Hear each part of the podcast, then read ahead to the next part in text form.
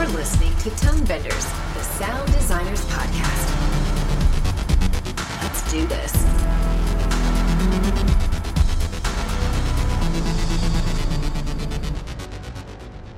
Hello and welcome to Tonebenders Sound Design Podcast, where we talk with the sonic artists behind our favorite films, games, and series. My name is Tim Muirhead, and I will be your host today as we talk to a man who is presented with a mission to make an absolutely massive soundtrack for the latest Mission Impossible film, Dead Reckoning Part 1. Luckily, James Mather and his team chose to accept this mission, and the results are glorious. The film features massive car chase scenes, intense hand to hand combat, an immense train sequence both in the train and on top of the train, and lots, lots more. This is James' second appearance on Tonebenders after last year's excellent Top Gun Maverick episode. Welcome back to the show, James. It's great to have you back again. Hi, Tim. It's lovely to be back. You know, I'm a big fan. Thank you. This is your third Mission Impossible film, is that correct? It is, yes. All three of those films have the same director and same star in Tom Cruise and Christopher McQuarrie. Uh, they have talked in other interviews about their desire to up the ante for every Mission Impossible film. How does that extend to the sound department?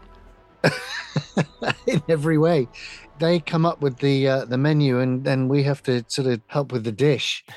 I hope it's it's it's served the way they expected it. I think um, every every film has had its own challenges and its own uh, exploration of of what uh, you know what what they want to present and as importantly how they present it with the storyline eh, this this storyline in this one is particularly um, acute as it's seemingly very relevant now more so than it was uh, when we started this project which was a few years ago now due to the pandemic the jeopardy and the action and the stakes are raised there's new characters in this movie which is great uh, they work fantastically well. And there is also a sense of uh, momentum in this movie that seems to be a progression from the previous two uh, in a way that the characters have developed into this challenge. And there's humor uh, in this as well, which although we've had in previous ones, that seems to have increased as well, which is which is always a nice angle when you've got so much jeopardy and so much at stake. The relief of being able to laugh and see, you know, um, performances that feel very natural is also an addition to the to the process. So each time it's amped up something else that then encourages the other elements to equally amp up, if that makes sense. You mentioned comedy that's something that I was really surprised by this. With past Mission Impossible movies, you you think of action, you think of adventure, you don't necessarily think of laughs. So This movie is quite funny. Yeah. There's lots of really laugh out loud moments in it, and especially the relationship between uh, the Ethan Hunt character and the uh, Grace character. Yeah. They have real chemistry on screen and create a lot of laughs just with their glances at each other. Yeah. But there's also moments where sound can create a laugh. And uh, one of those moments is uh, there's a huge car chase scene through the streets of Rome. I think they start in a BMW. It gets trashed. They have to go find a, a drop car. You're expecting it to be this amazing, super high tech car, and it ends up being a very tiny Fiat.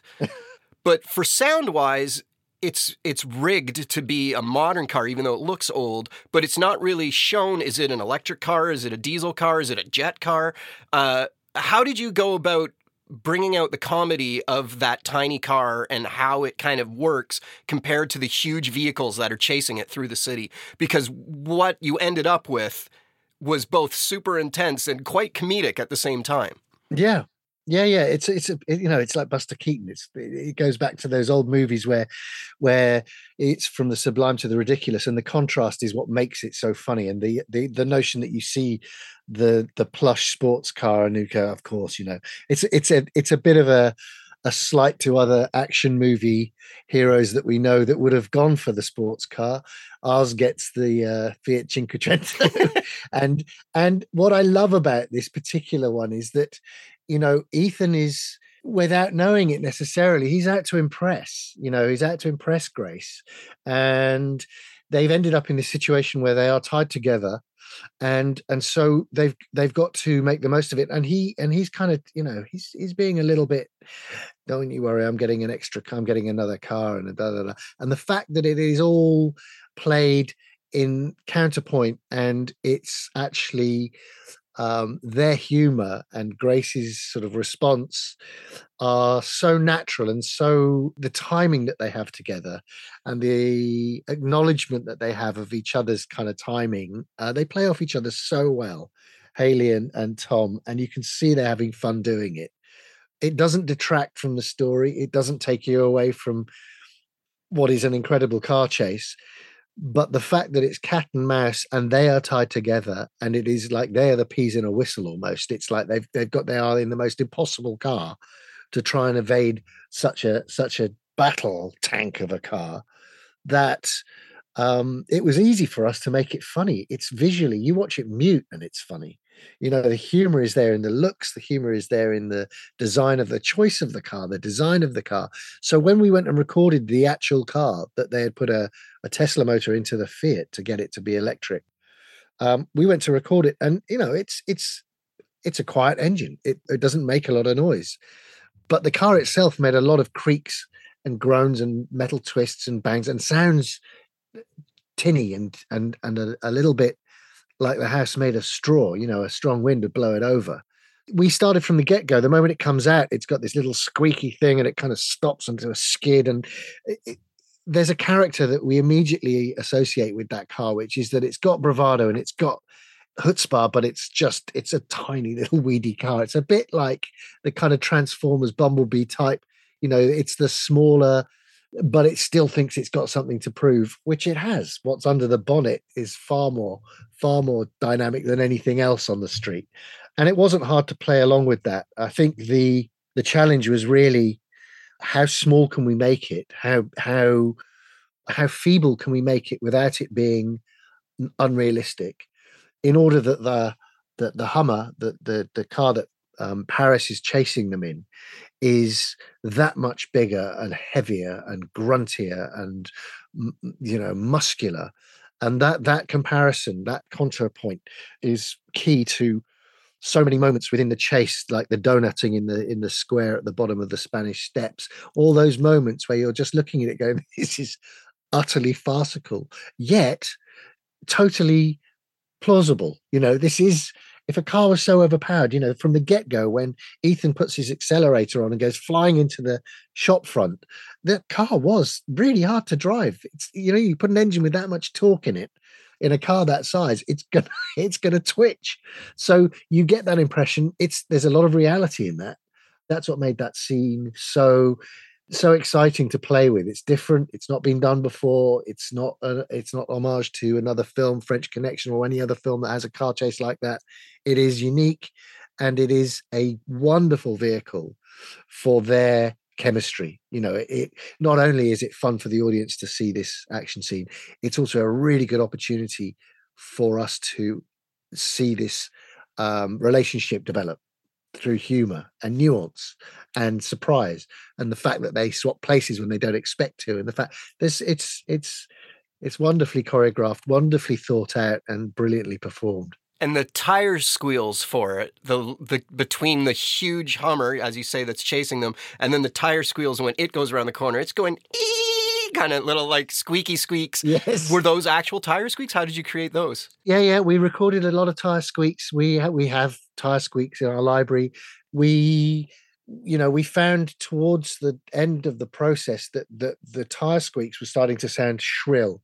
And it was something that tom picked up on when he listened to it in one of the previews. And he felt we could step back on some of the comic squealing to allow the character of the engine to be a bit more but without losing the squeal so actually you know, in most cases with soundtracks, you kind of overdo it slightly in order to be able to subtract and take away and expose moments and create timing that works better. You're just constantly dialing it in to improve.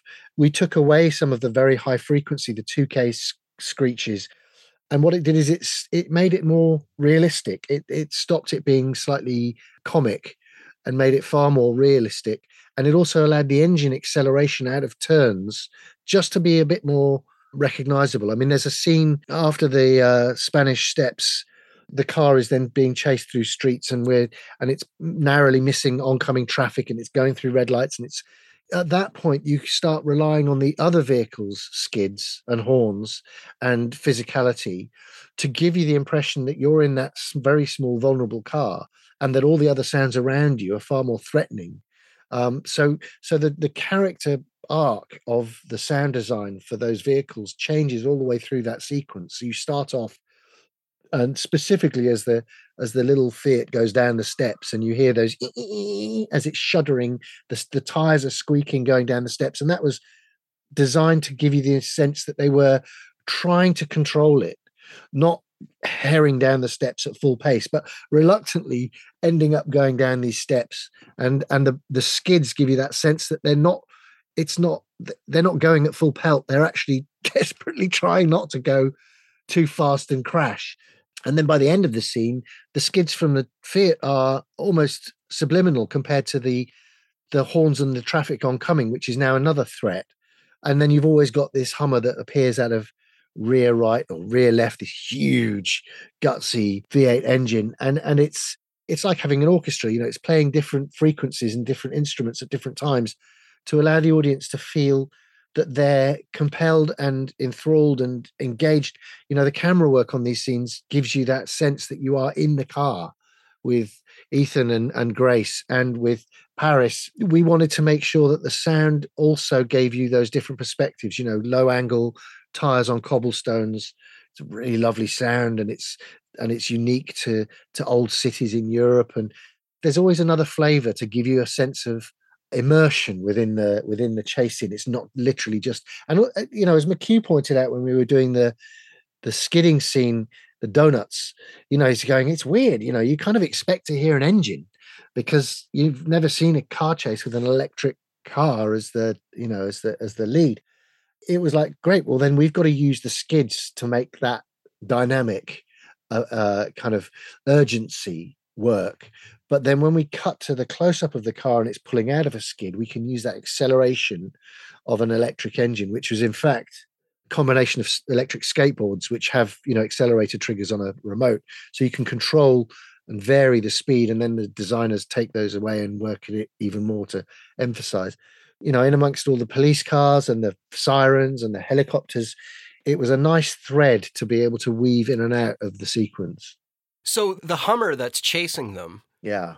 It feels growly. It's very growly.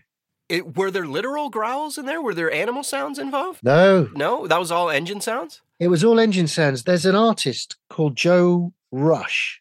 Try and keep this short. He basically uh, takes all manner of vehicles uh, old Chevys, tractors, cranes, uh, agricultural vehicles, and he chops them all up and turns them into different creatures and he has a show at Glastonbury. He does Car Carhenge, which is all these cars laid out like like Stonehenge.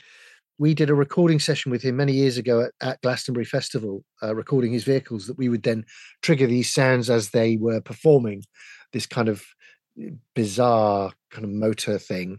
One of the vehicles was called Rustang Sally, and it was a very old 1920s V I want to say V12, but I don't know if that's a thing. It's, there's a huge engine with a flat pipe at the back. And we recorded that. And it was so over the top as a deep, growly engine. I've never had the opportunity. I've tried so many times to use that engine in a in a in a movie and never found anything that came close to warrant that use until this this Hummer came along. And it was a combination of that Rustang Sally and a friend of mine who pimped his Range Rover so that it sounds like a speedboat. so we combined those two sounds and and then played it through a couple of very fruity plugins, and it gave us it gave us Paris's Hummer. Well, as I say, it was a super fun chase scene for sound. Uh, the Fiat, they first smash into a wall out of control, and then almost the next thing is them going down the stairs. And when it cuts to the interior of them in the car, the sound of it squeaking and banging down the stairs was one of my favorite sounds I've heard in a long time. It was really, it, it was completely unexpected, but it fit perfectly. Normally, when something goes kind of off the path, it takes you a moment to kind of settle into it, but like it, it felt right, but it was not expected. And when you are able to pull that off, it's uh, you've used the very appropriate word felt. Felt is the to feel it is the is the mantra of of a mission soundtrack. It's something that Tom, being the person in the scene on the screen at the time, having done that stunt, is so acutely aware and and eager to share that experience with the audience. He wants the audience to feel the immersive the immersive experience that he went through, whether he's hanging off the side of a plane or driving down the Spanish steps. And it's an extraordinary luxury to have, you know, him and Eddie and McQuarrie all working together and feeding information into the soundtrack that gives us the opportunity to know where to stay within the boundaries of plausibility, reality, and and where we can push the boundaries a little bit because it's nuts, you know, because it's like jumping off a cliff on a bike and then disappearing to almost nothing and then cutting in so loud and so hard. And we're all going, Whoa, I don't know. That seems quite extreme. And Tom will say, No, guys, you got to understand that's how loud it is. That's what it feels like when you're skydiving. We're always very mindful and very respectful of the fact that this this guy's experienced most of the things that we're seeing on the screen. And so when you say you felt it, that's the that's that's what that's the golden word. That's what we're aiming for. Awesome. Well, uh, mission accomplished. mission accomplished. Um, another big plot point in this film: the bad guy kind of takes the form of AI, and uh, it's called the Entity in the film. And there is a, a very important scene in the middle of the film I think it's in Florence at that point, where all of the various players, it's almost like a Western, come in and stare down each other. the entity is kind of represented by these video walls, but also a sound that's happening. And it's a sound that's happening that I think maybe to an average viewer might even think it's part of the score. That's right. Yes. Because it's kind of working with the score, but it's a very abstract sound. Yeah. I was wondering if maybe you could tell us how you uh, ended up with that one, how you iterated it, uh, how you got to that. Absolutely. It's very interesting the way you describe it because it was very much originally, the entity was very much a musical proposition our composer was sort of tasked with coming up with a, a, a, theme that would that would indicate the, the entity and its presence. And it worked. It was good. It was a good theme but the entity started becoming more of a visual reference as well. And therefore it kind of became a slightly more of a physical personality on the screen. It was felt that we should also have a go at putting something on there from sound design. I was very keen to, from an early stage, I was very keen to try something because I could see the opportunity there of coming up with something that was interesting and and digital and technical and unheard of but familiar. Anyway, as luck would have it, or or not, I had my my daughter called me one day in 2021 saying, "Dad, the TV's broken. I can't hear any sound. It's making a weird sound." So I came home, I put the TV on. There was something amiss with the digital connection to the soundbar, and it was making anything I played through it had the sound that you now hear as the entity. So I thought, well, oh, this this is interesting. I couldn't, I don't know how I'd start making this if I had it, if I was requested to. So I got my phone out and put a mic on it and started recording it.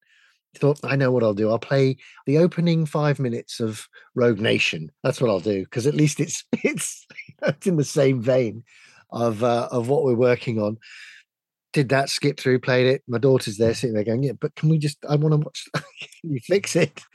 And then you know cut to 18 months later and we'd played around with it but it was and i'd done a demo with it uh, as an idea but it, it felt like it was too much it it was on the nose. It wasn't the right time for there to be a sound to and we were trying to use it at the point in the club that you mentioned where they're all sitting around and ethan stands up and looks around the room and there are visual um indicator indicators of something happening. The lights are changing and we were trying versions of that, and I'd play something to Eddie, and it wasn't the right time to present it. And and then McHugh said, "Is there? Have you got anything that we could use for the entity if we were going to give it some kind of identity on on a sound level?" And I said, "Look, I've got this. I'll play you this." And I took the phone out and I pressed the sound, and I said, "There you go. Here's the. Hang on a second. I've got this." And he's like, well, "That's interesting." Said, Yeah, that's the title score as the Paramount stars are flying in for Rogue Nation. He's going, now that's amazing. So we took that three minutes worth of of recording and we started playing it to the picture and we added extra elements that didn't work and actually the simplicity of that in itself because it shifts with the sound underneath it seemed to do all the heavy lifting and then and then the entity became a, a, a more visual character in the film um, we see it at the beginning in the Sevastopol where the you see the, the the, the entity in the in the sonosphere and and and the screen suddenly twists and the the text on the screen becomes this blue eye that is then the character we get we come to know as the entity. And at that point, we introduce the sound of the defunct soundbar, which I have to say rebooting just set it right. Never been able to get it do it since, which is a shame because we then had to try and mimic that sound to create a, a version of, you know, we had a, a, one of the sound designers with us, in us spent days trying to and successfully achieving a, a, a kind of modulation EQ path that we could then apply dialogue through that would sound very similar. It didn't quite have the same rounded edge that that does, but it certainly had the same kind of distortion and breakup. So when Benji is giving instructions to Ethan as he's running through the streets of Venice, the transition from Benji talking to the entity taking over, we had to manipulate that. And at the same time, breaking up that dialogue and using the entity sound design sound effects to play underneath that so you knew that it was the entity taking over and it became it became quite a signature and i don't know for those that may have stayed to the to the bitter end of the credits there's a little something at the end which is a entity still around kind of thing. Um you know it's deeply satisfying. It's most sound people you know will always be on the lookout for odd sounds that they've never heard or references that they want to use and they'll record things and it's a it's a it's a great lesson. You never you would never suspect that a uh, something so simple and at the time dysfunctional would end up being such a huge character in a tentpole movie but there you go there you go that's an awesome story i love those happy accidents they're amazing yeah yeah Another really interesting scene is near the beginning. Ethan Hunt goes to save uh, one of his friends in a desert shootout. Yes. During the scene, instead of music, it's almost scored by wind as a windstorm comes in. Yeah. That had a, a kind of more of a military tactical feel to it at the, at the early stages, where you had the, the bounty hunters who were looking for Ilsa, who's you know holed up in a in a building with uh, ammunition and weapons to fight them off. But it was that kind of tactical moving from building to building encircling and getting closer. And you know the movie was long at an early stage and and there were a lot of scenes that needed to come down to just be able to tell the story and to and to give the audience the sense of urgency. And that was one of those scenes where we had we, tried music music had tried you know a go at it and we tried to go at it and we tried to com- combine it. And by the time we got to the final cut during the mix the scene really could only take one or the other in as much as the music could only build a certain way. And then mchugh was very keen to emphasize was the insanity of this storm that it was basically you know it was it's like the opening of close encounters where they come and find all the old airplanes this it, it, the nature is trying to obliterate everything on the screen and so he wanted it to be as violent and as suffocating a soundtrack as possible. So the nuances were really just different locations by a small margin, you know, and, and a rattling of the the building, the derelict building. Yeah, the scene kind of takes place in like a ghost town in the middle of the desert. So yeah. they're all half up structures. So some have walls, some don't. Yeah, no, you're right. And as you're kind of coming in and out of the buildings, the the wind becomes much more intense and violent and then you get into a building and you're hearing it going through the rafters and through the windows and it was um you know we we'd we'd worked this scene many different ways always trying to maintain this energy and as the scene reduced in size it was a very good exercise in in discipline instead of trying to make the scene that we had started with work by conforming the tracks to match the cut we had to start again it was like okay no we just need to get rid of this we know what the ingredients are. We know what this dish should taste like. We need to make this much of this dish, not that much. And it needs to have the same impact. It needs to have this deliver the same flavor but it needs to be far more succinct and to the point. We can't waste a second trying to, you know, line up something. It is all happening there and there and there. And the gunshots, you know, the the the the gunshots have to cut through, but they also have to give you a sense of perspective as to where people are in that proximity. You know, first thing, it was a discipline to let go of all the work that had been done and say, okay, we start again. We print master in three days. Let's get this scene done. and it's like, you know, we've been working on this scene for months and months, and suddenly it's days. We got days, start again, days. Ah. This movie, the track lay and the mix on this movie was like the movie. It, you know, it all came down to the last reel eight. Wow. The last, the, it's like the mix was like the train crash at the end. It was just get through, get through, get through that's good, that's not good. I think it made for a more energetic and dynamic mix because of the we knew what we had to play with. We knew that the ingredients and everything was right. It was about everybody letting go of their sense of preconceived ideas of what they thought they were presenting and saying okay we're presenting this and this has to be that and it has to have this and that and tom wants this and mchugh wants that and we've got it but we've just got to stop being precious about all the other things that we've got let it go remove those things focus on what tells the story. Desert Storm was one of those moments. The train tunnel scene was another one of those moments.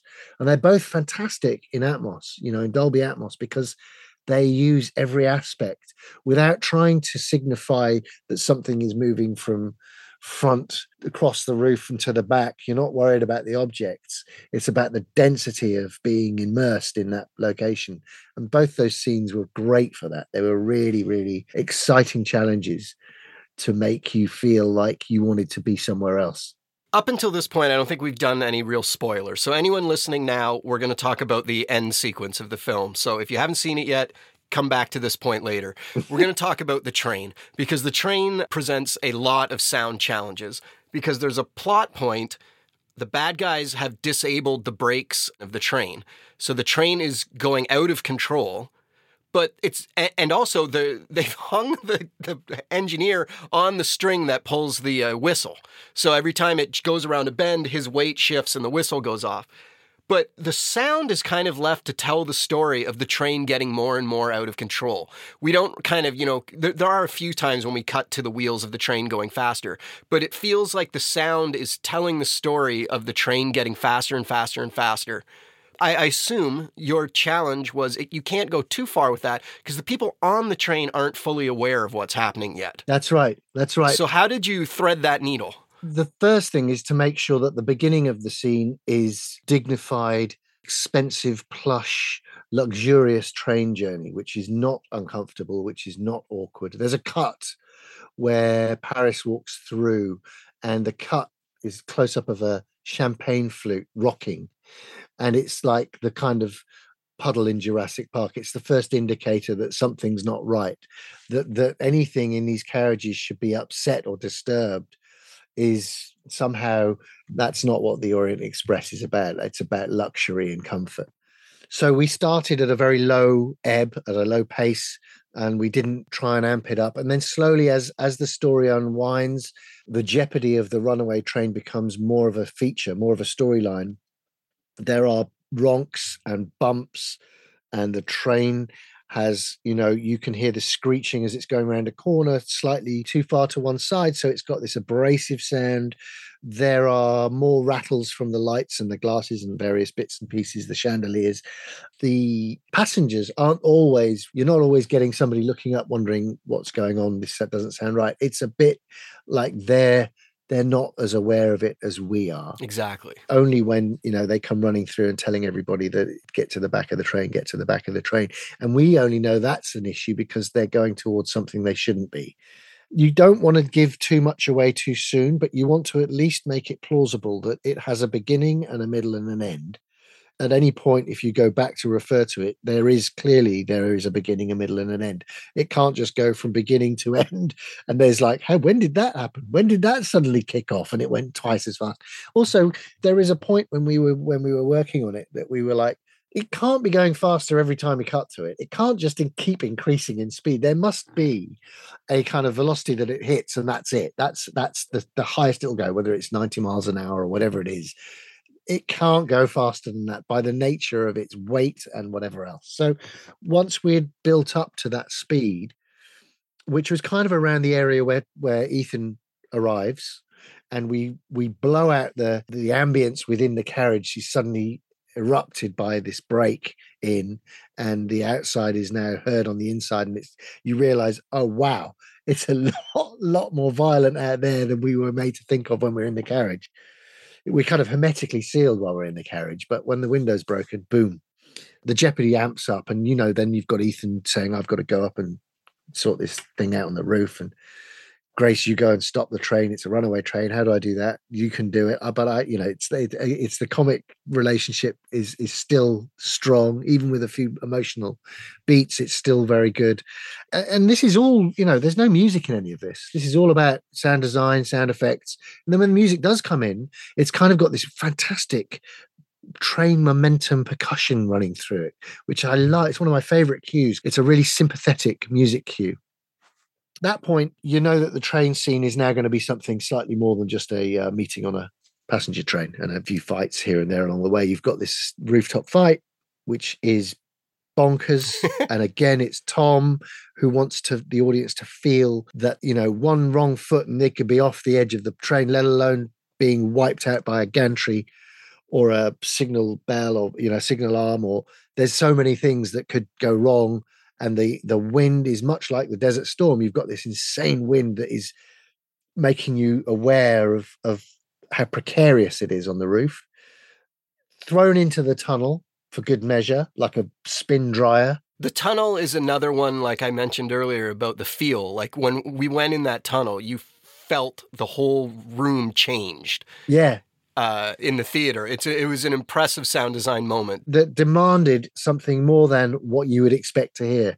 It was one of those moments where you go, okay, we've got the all the sounds that we've been listening to, the chuff chuff train, the the screeching tires, the whistle, the all these sounds. Okay, we'll stick them in a tunnel. We'll put reverb on it. We'll try and find something that makes it sound a bit kind of encapsulated. The whooshing things, they'll they'll have a sound that'll be, you know, I've got a very strong philosophy about how things that pass you make a noise. If something like a bell passes you, you expect to hear a Doppler sound as it comes towards and fires past. But if a light goes past you, you won't get it. You're not going to hear it until it's at you, and all you're going to hear is the whoosh by as it. So non-audio objects, in my mind, shouldn't make a noise until they're with you, and that therefore makes them a lot more alarming because it's like, you know, and these kind of explosive dynamic passes so we had a lot of variety of that stuff and we had the kind of train rattling and uh, but it was still very um predictable. It was the kind of sounds you'd imagine were the same on the outside of the tunnel but the tunnel had to be something different. So i i delved into the library of sounds that i have of of uh, uh underneath bridges. Train bridges uh, waterloo london waterloo underneath those where the trains come out. Uh, New York Brooklyn Bridge, where you've got you can hear the tires going over the the tracks such a known sound. It's such an extraordinary. It, it conjures up uh, uh, so many other films in my mind. Those New York bridges with with dense traffic, and then you've also got these winds blowing across pipes that have this kind of howling, moaning effect. And we just stacked the tracks with all these different thick uh, tonal sounds that had movement within them. It created this bizarre wall of noise that was like you could almost hear it's almost like when you play pink noise or another tone, a neutral tone, it's your brain starts picking noises out within it that don't, don't exist, but your brain is clearly trying to figure out what it is that is familiar. And it was this this tunnel sound that we had had the same effect. You'd go, Oh, I can hear Ethan grunting here. And he's like, No, dialogues are down, nothing's playing.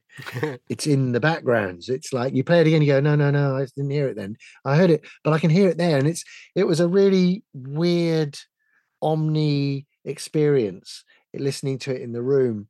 And that was what we wanted. It was uncomfortable. You didn't want to be in there. It wasn't something you wanted to. It was like kind of the Ipcress file, you know, is putting a nail in his hand to to try and alleviate the distraction that they're putting him under all this sound therapy and stuff. I was like, yeah, man, I'd tell I'd tell them all my secrets if I had to listen to this any for any longer. And and that was the notion was make it as uncomfortable and as oppressive as possible, so that when we explode out of the end of the tunnel, it's a relief. It's like, oh, they're out, they survived. And then the music comes in and we're off with the emotional you know the next level of the chase is the emotional level of the chase and and how that's going to pan out.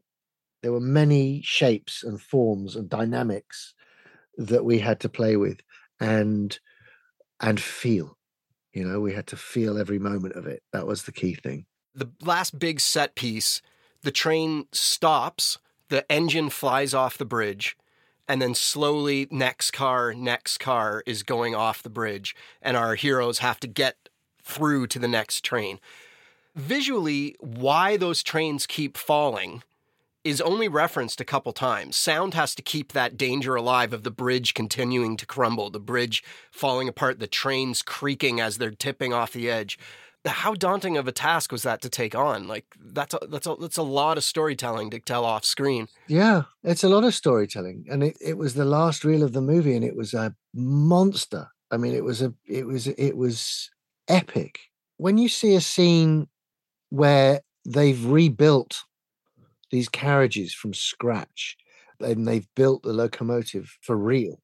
You know, obviously it may not oh, have all the moving parts within, but the whole thing is made out of steel and attention to detail, the hanging these carriages so that the actors are literally pulling themselves up and you've got the camera operator on a harness dangling down inside this carriage filming them within a foot of them struggling and you can see the veins and the sweat. You know these aren't glory shots for the actors. These are the actors really struggling to climb their way up. The detail and the attention to authentic action is so immense that you just have to keep up with it you know? It's not like you're trying to explain something that the audience needs help with.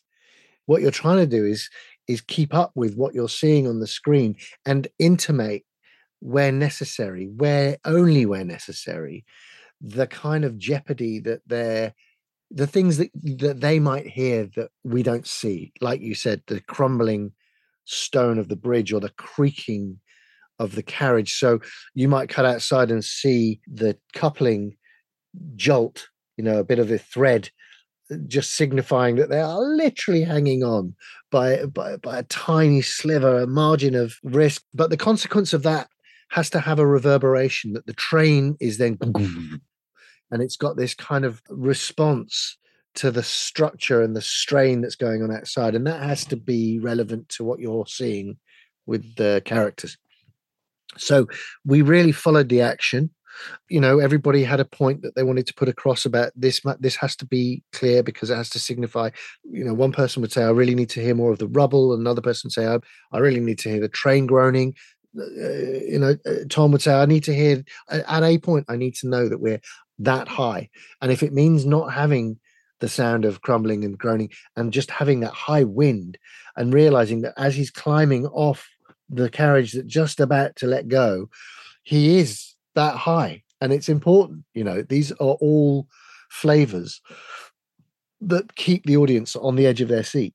The kitchen scene for me is is is you know one of the most extraordinary stunts. This is the train car that was the kitchen car on the train. The train car, yeah. They suddenly have to climb through the kitchen with uh, fire flames coming out of the stove. The cooking oil is sliding all over the floor, so they're slipping. Yeah, and uh, yeah, it's it's chaos incarnate. It's dangerous just when it's on the tracks, but this thing's hanging off the side of a cliff. It is, it is fabulous, and it's fun.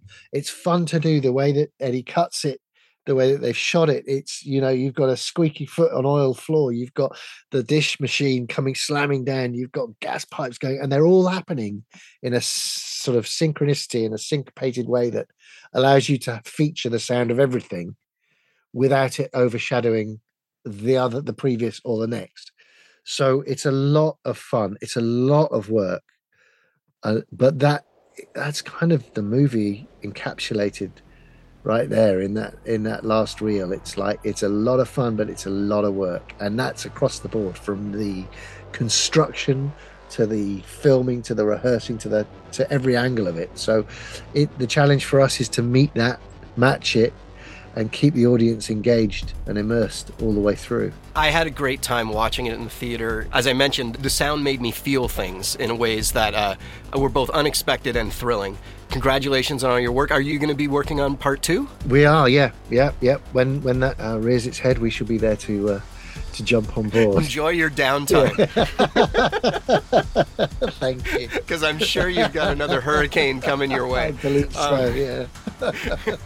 thank you very much for talking to me today. Uh, it was really great. Congratulations on the film, and uh, hopefully we can have you on again in the future. Thank you, Tim. I hope so too. Thanks very much indeed. It was a pleasure. Tonebenders is produced by Timothy Muirhead, Renee Coronado, and Teresa Morrow. Theme music is by Mark Straight. Send your emails to info at tonebenderspodcast.com. Follow us on Twitter via at the Tonebenders and join Tonebenders Podcast on Facebook. Support this podcast. You can use our links when you shop with Amazon or B&H, or leave us a tip. Just go to tonebenderspodcast.com and click the support button. Thanks for listening. Are you looking for more audio related podcasts to listen to? Tonebenders is part of the Audio Podcast Alliance, featuring a hand picked selection of the very best podcasts about sound. Be sure to hear the latest episodes from our friends in the community at audiopodcast.org.